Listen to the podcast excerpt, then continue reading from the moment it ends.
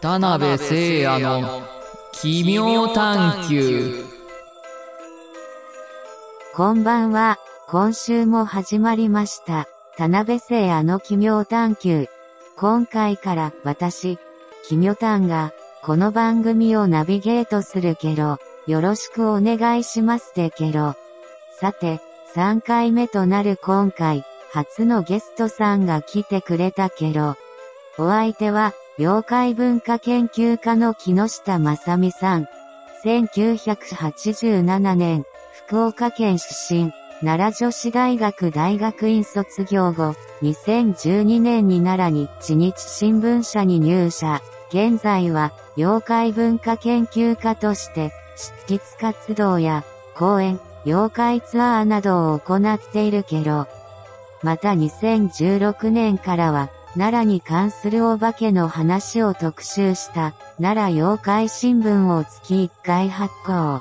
奈良県内だけでなく、全国の妖怪ファンから注目を集めているんだけど、そんな木下さんとどんなお話をしたのかな？いよいよもう第3回目でですね。で今回は当番組初のゲストにお越しいただきました 妖怪文化研究家の木下正美さんです今日はよろしくお願いします木下正美です。よろしくお願いします。むちゃくちゃ緊張してますもう初ゲストなので 初に読んでいただいて嬉しいです。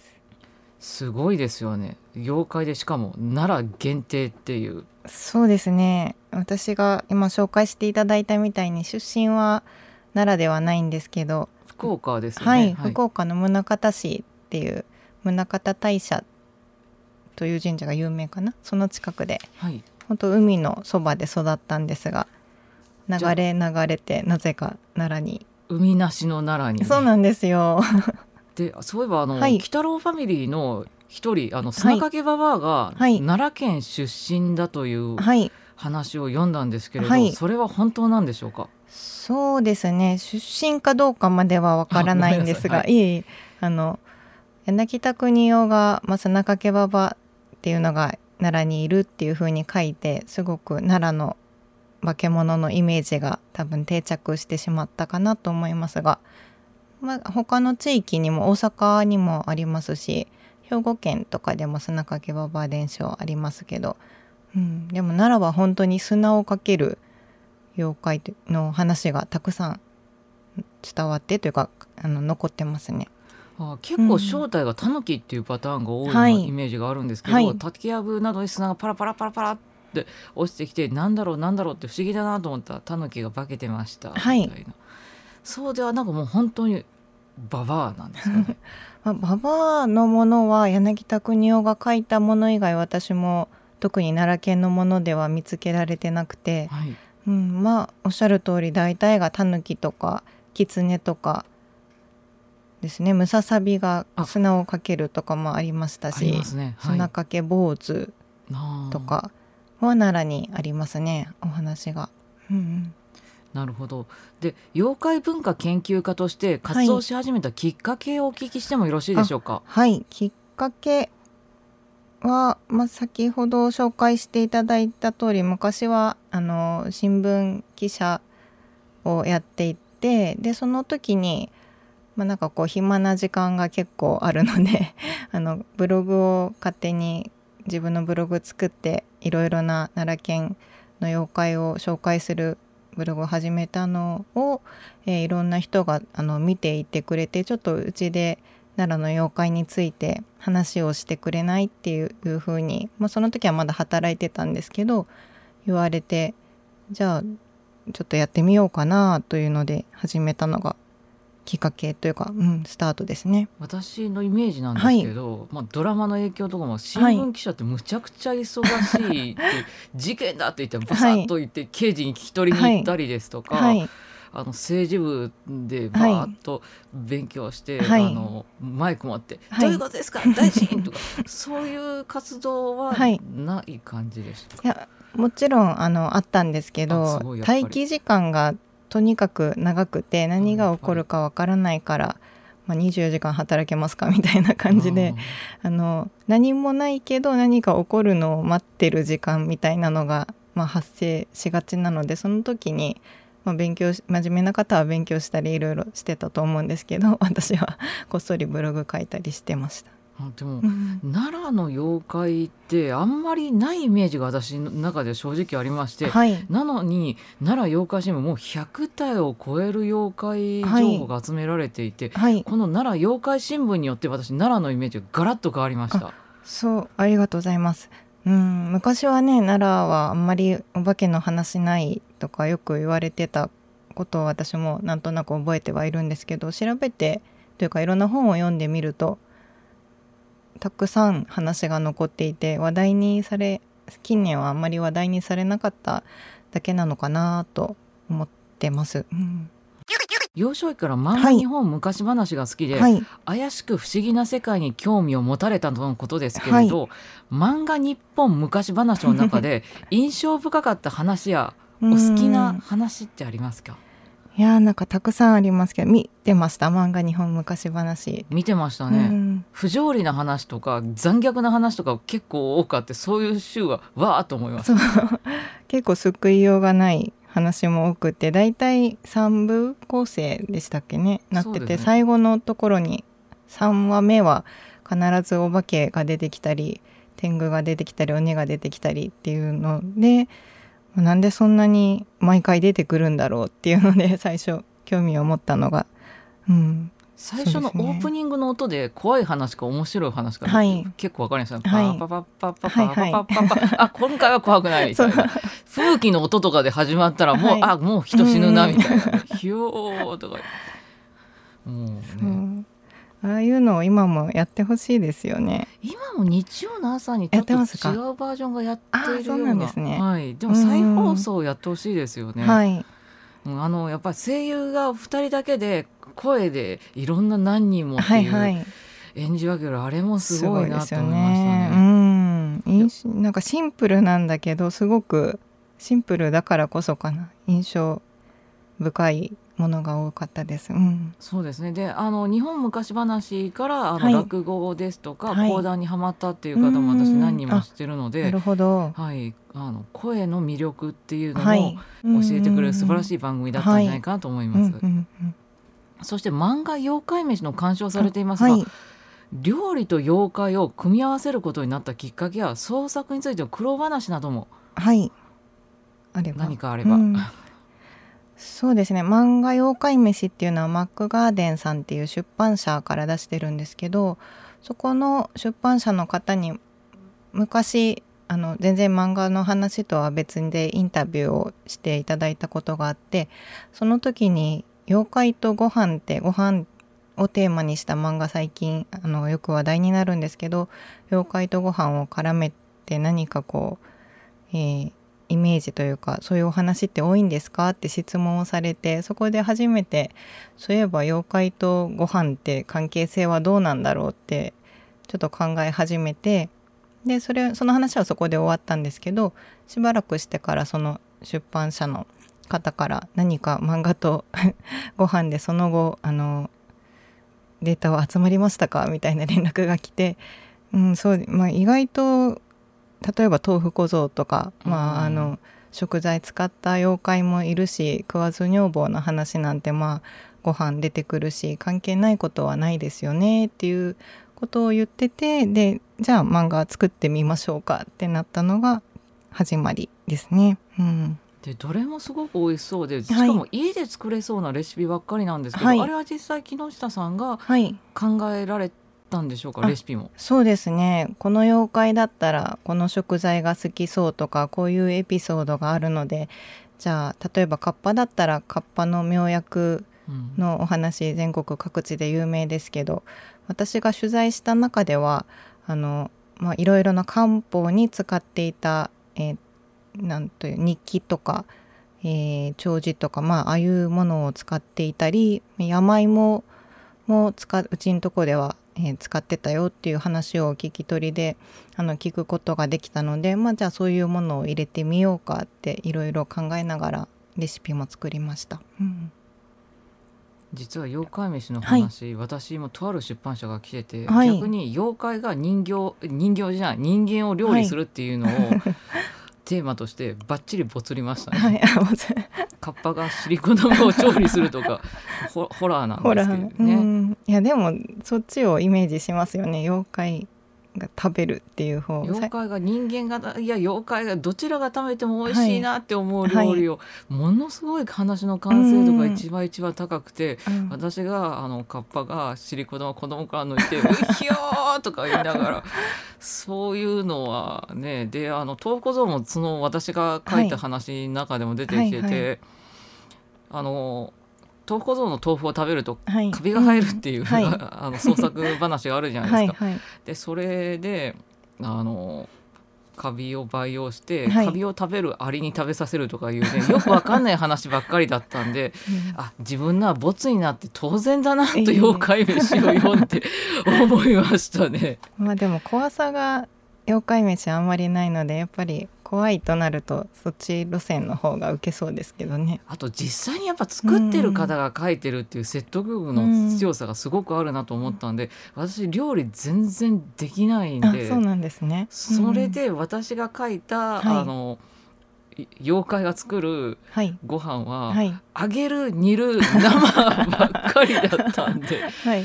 ダメだともうなんていうか宝石とゴミぐらいの差がありましたね。まあ妖怪はそんなに凝って調理しないでしょうねでもねもっと人間そのまま食うとかですよねきっと。ど動物レベルよりちょっとマシかなぐってはいいう私がリアルの世界、お料理は好きですか？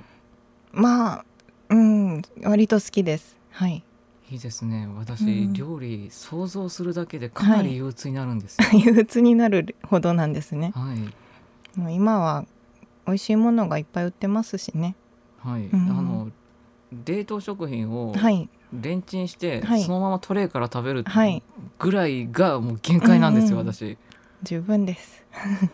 で大体の調味料はもうポン酢でいいやみたいな、はい。もうポン酢か間違いないですね。何でもう、ん。何でも美味しくなる。でもあの妖怪飯を読んではい。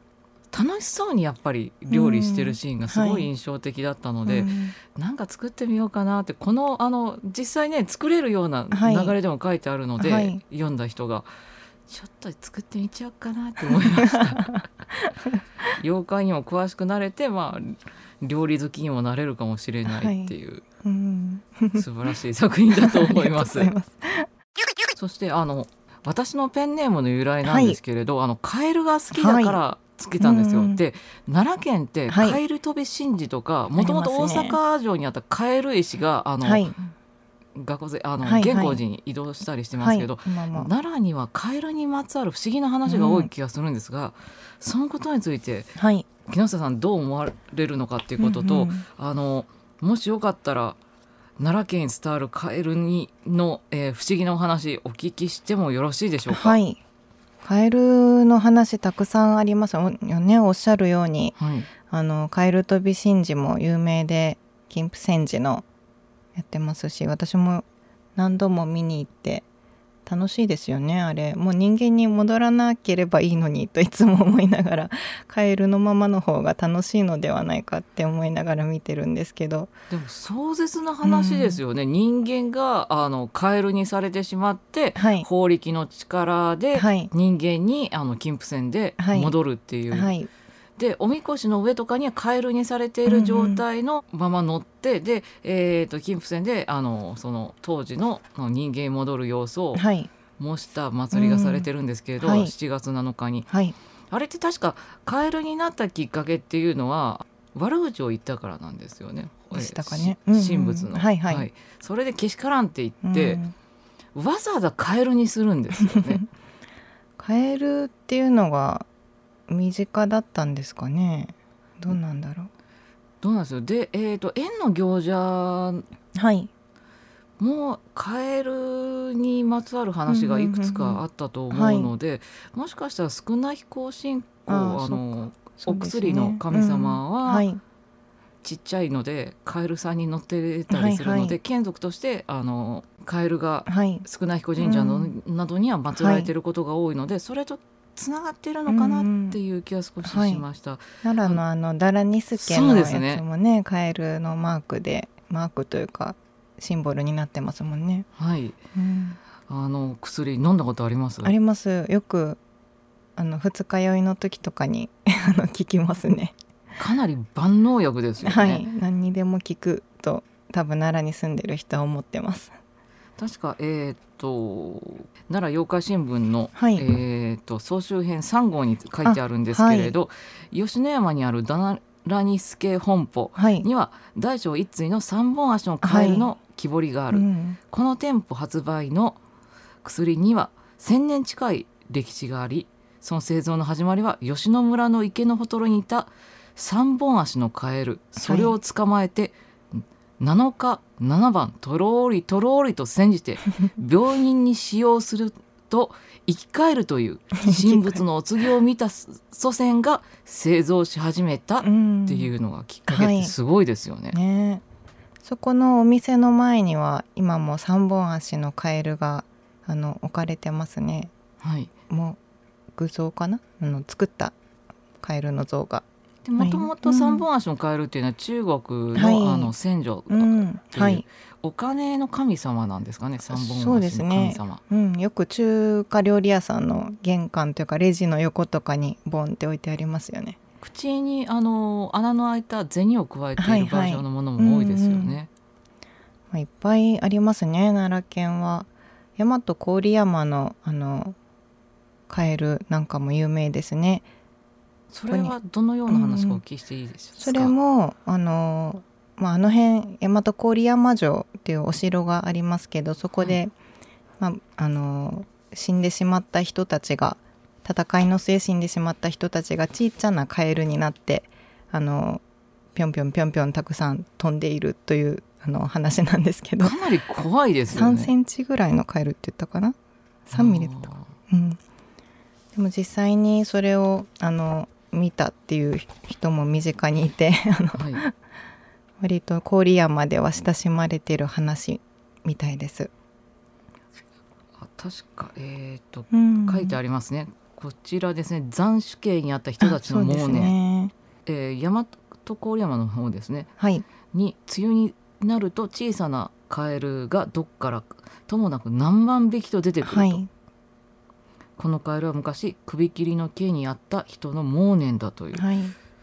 むちゃくちゃ怖いですね本当に。う ん三の丸っていうあの郡山の城のところに出るので三の丸ガエルって呼ばれたりもします。名前だけはかなりキュートな感じですけれどうんはねい、それをその辺の人たちは捕まえて筆箱に入れていたと言ってらっしゃる方もいてそれは大丈夫なのかと聞きながら思ってましたが、あでも割とあの怪談的な怖い話もはい。載ってるなって思いまして、うんうん。幽霊松の話をお伺いしてもよろしいでしょうか、はい。幽霊松もあれですよね。あの河池という今の陸上競技場がありますけどもはい。そこに出てくる、えーまあ、お話で具体なんかそこに載せてましたっけ？載ってます。えーとすぐ出て一こない番新しいやつかなあこれですね。そうん現在は一帯が柵に覆われて 所在不明つなぎ合わせたような話し伝わる幽霊松、うん。この幽霊松と呼ばれる松が、まあ、あってはい、私もちょっと探しに行ってはみたんですけどどれっていうのが分からなくって、まあ、枯れた松の大木と言われています。でその松のところに1羽の鳩が止まってて漁師がそれを撃ったけれどもそれが幽霊が形を変えていたものだったのでその鳩は不自由になって元の形に戻れないことから人間にたたるようになった。っていうなんかまあでもちょっとよくわからないお話ですよね。はい、うん。一説には松永久秀が織田信長に滅ぼされた時にそのご婦人がその池の主になったとも言われていて、まあ、いろんな何個かの話が組み合わさってるかなという印象を受けたんですが、うん、でどのお話も他の資料になかなか載ってないなっていう印象を抱くものが多くてあの本当にすごいさすが元新聞記者の方だなっていう足で調べたんだっていうのを読んでわかる内容ものが多いんですよね。うん。なんか妖怪のご当地怪談が今ブはい。ームで、はいそうですね。でも大体この辺から取りましたよねっていうのが分分かる話が多いことは結構あるんですけれど、まあそれは有名な話をあえて載せているっていうのも当然あるんでしょうけれど、はい。初めて知った知らなかったっていうのが、このボリュームでほとんどっていうのはうん。すごいなと。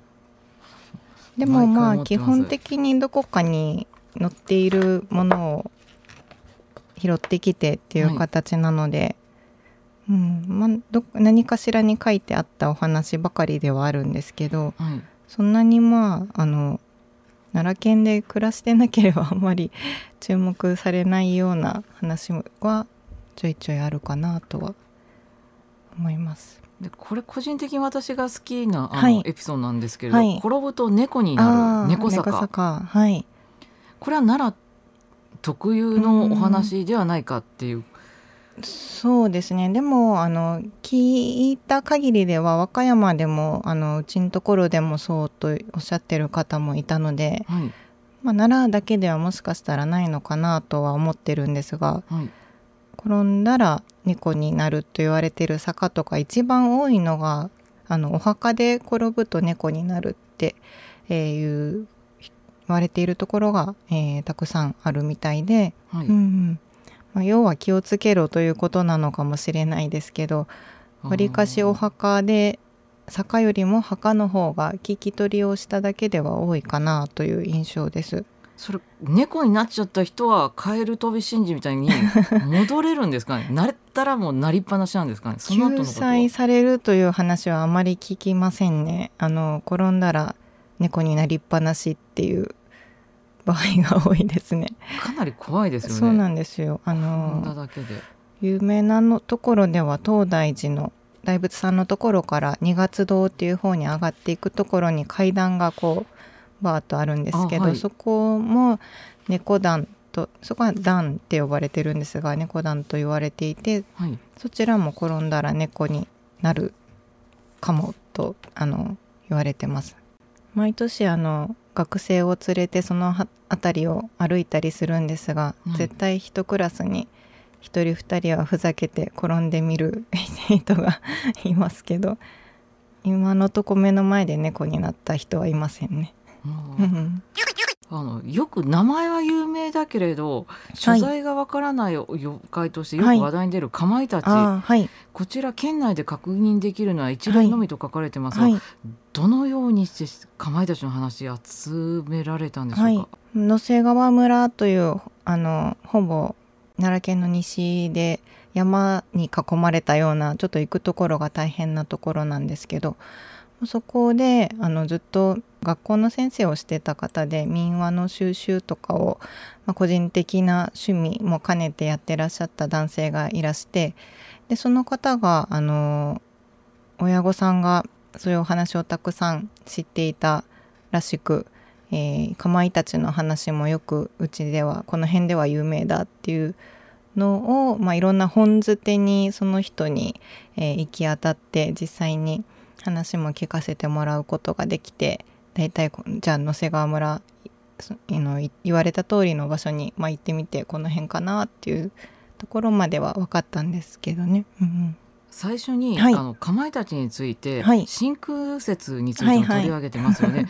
私あの昔あの、うん、はい、牛音虎ってはいいう漫画に、あの偶然、うん。風が吹く吹いてはい。生じたことによる真空で肌が切れてそれをかまいたちと呼ぶようになったんだってってはいはい。いう説が載っていて、うん。へえなんて思ったんですけれどうん。これを否定されていてしかもそれが明治の時代に流通し始めた説っていう、ん。これちらはもうどうやって調べられたのかなと。あそれはいろそれこそいろんな本を読んでそういう、うん、説が今はねあの牛音虎ではね私も読みましたけど。きょあれ？兄弟でしたっけ？ああの兄弟ですね。兄弟ですよね。はい、うんうん。あの三兄弟で、あの最初に風邪を起こして、はい。次男が切って、さはい。えっ、と長女があの薬をべちょっと塗ってうん。治すっていう。大体そのセットですもんね。はい。うん、でも奈良の場合は1匹だけ1匹だけというか、まあ、切られたものをそのかまいたちのせいだろうと言って説明するという程度のお話でしたけど、はい。うん。同じようなことをするものでも違う名前で奈良では伝わっていたりはい。後ろをついてくる妖怪は全国各地いろんなところにありますけど、はい。奈良県ではまあベトベトさんと呼ぶのだろうかな。宇陀市に伝わると言われていますけど、うんやっぱり後ろから足音だけがつけてくる姿の見えない妖怪ですか、それは。はい。奈良も奈良の場合も柳田国夫が、えー書き残していて奈良の宇陀というところに、えーベトベトさんという後ろをついてくるものがいるっていうふうに書いているので、うん、奈良の場合は後ろをついてくるものを、えーベトベトさんと呼ぶのかな。うんうん。そして奈良は結構かなり大きい都道府県の一つだと思うので,、で二人のお話はまだまだ続きますが、今週の奇妙譚はここまで、来週も金曜夜6時から配信予定、聞き逃さないでけろ。ご感想や質問などは、ハッシュタグ奇妙譚をつけて、投稿してけろ。番組公式 X もぜひフォローしてけろ。また、この対談の動画版は YouTube チャンネル、田辺聖あの奇妙探求で公開中。チャンネル登録もお願いしますけど。それではまた、奇妙な世界でお会いしましょう。